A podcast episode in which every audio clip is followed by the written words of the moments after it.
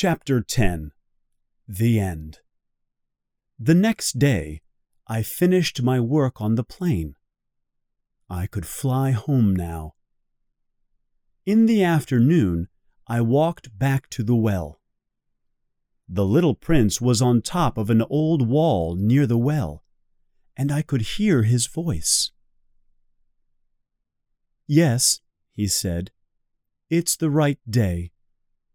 But this is not the right place. Another voice answered, but I could not hear the words.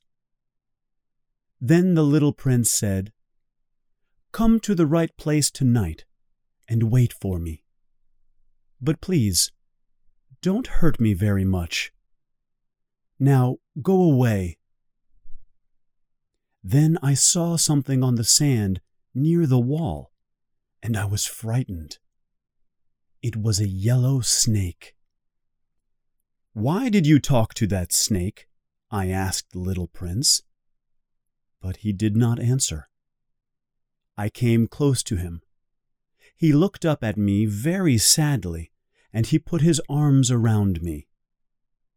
You can fly back to your home today, he said. I was surprised. How did you know that? I asked him. But he did not answer. I'm going home today, too, he said sadly. It's a difficult journey, but I must see my flower again. She's special, and I must look after her. And I have the sheep, and her box, and the muzzle. I could not speak. I was very sad. Then I said, Little prince, I love your laugh. The little prince laughed quietly, and he said, That's good. You can remember my laugh, and you can remember me. I'm going home to my star. You can look at the stars every night. You can be happy I live up there.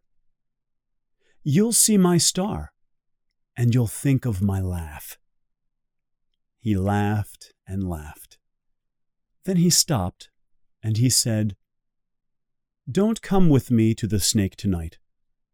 It will be better. I don't want to leave you, I said.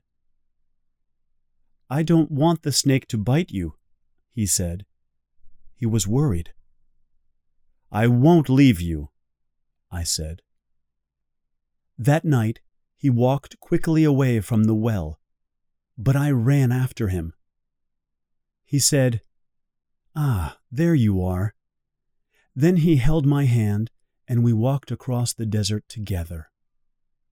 You were wrong to come, he said. It will be sad.